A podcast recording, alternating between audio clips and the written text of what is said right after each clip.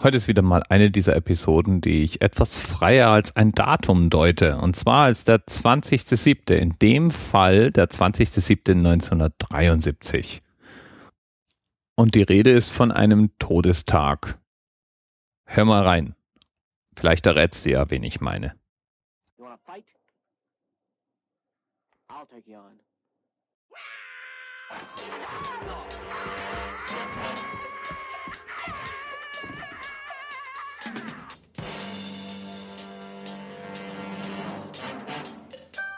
Die Rede ist natürlich von niemand Geringerem als Bruce Lee.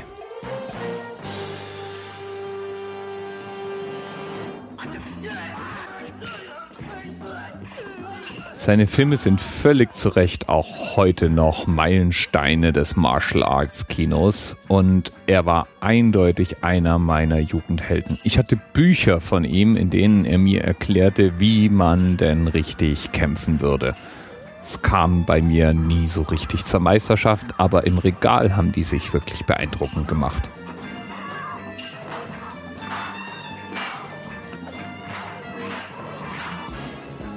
Was viele gar nicht wissen, Bruce Lee war gar nicht richtig Chinese, sondern teilweise Deutsch. Sein Großvater war nämlich aus Deutschland.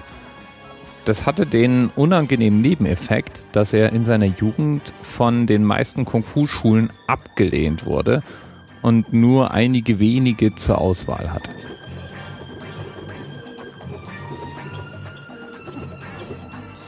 Bruce war eigentlich in Amerika zur Welt gekommen, nämlich in San Francisco. Und damals hatte eine Schwester ihn auf den Namen Bruce getauft. So hat ihn aber in seiner Jugend zunächst mal niemand genannt. Seine Eltern riefen ihn Little Phoenix. Und das änderte sich erst, als sie wieder zurück nach Amerika zogen und er dort dann regulär mit seinem amerikanischen Namen angesprochen wurde. Bruce Lee hat ja später das Martial Arts Kino, wie wir es heute kennen, komplett revolutioniert. Davon war aber während seiner Highschool-Zeit noch nicht wirklich viel absehbar, da hat er immerhin aber wenigstens eine andere sportliche Leistung verbracht. Er wurde nämlich bei einer Meisterschaft zum Sieger im Cha-Cha-Tanz gekürt. Gott sei Dank hat er sich dann doch auf Kung Fu besonnen. Und sein Trainingsprogramm war absolut beeindruckend. Da gehörten zum Beispiel 5000 Schläge täglich dazu, die er trainierte. Deswegen war Bruce Lee auch in der Lage, mit seinen Fingern Aluminiumdosen zu durchschlagen. Was er auch vor der Kamera getan hat. Außerdem hat ihn das zu einem der schnellsten Kung-Fu-Kämpfer der Welt gemacht.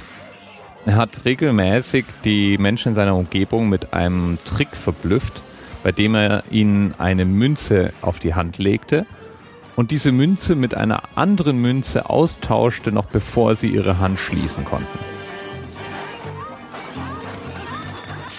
Jedenfalls war Bruce Lee noch zu Lebzeiten eine derartige Legende, dass sich viele darum drängten, mit ihm zu trainieren. Unter anderem hat Chuck Norris mit ihm trainiert.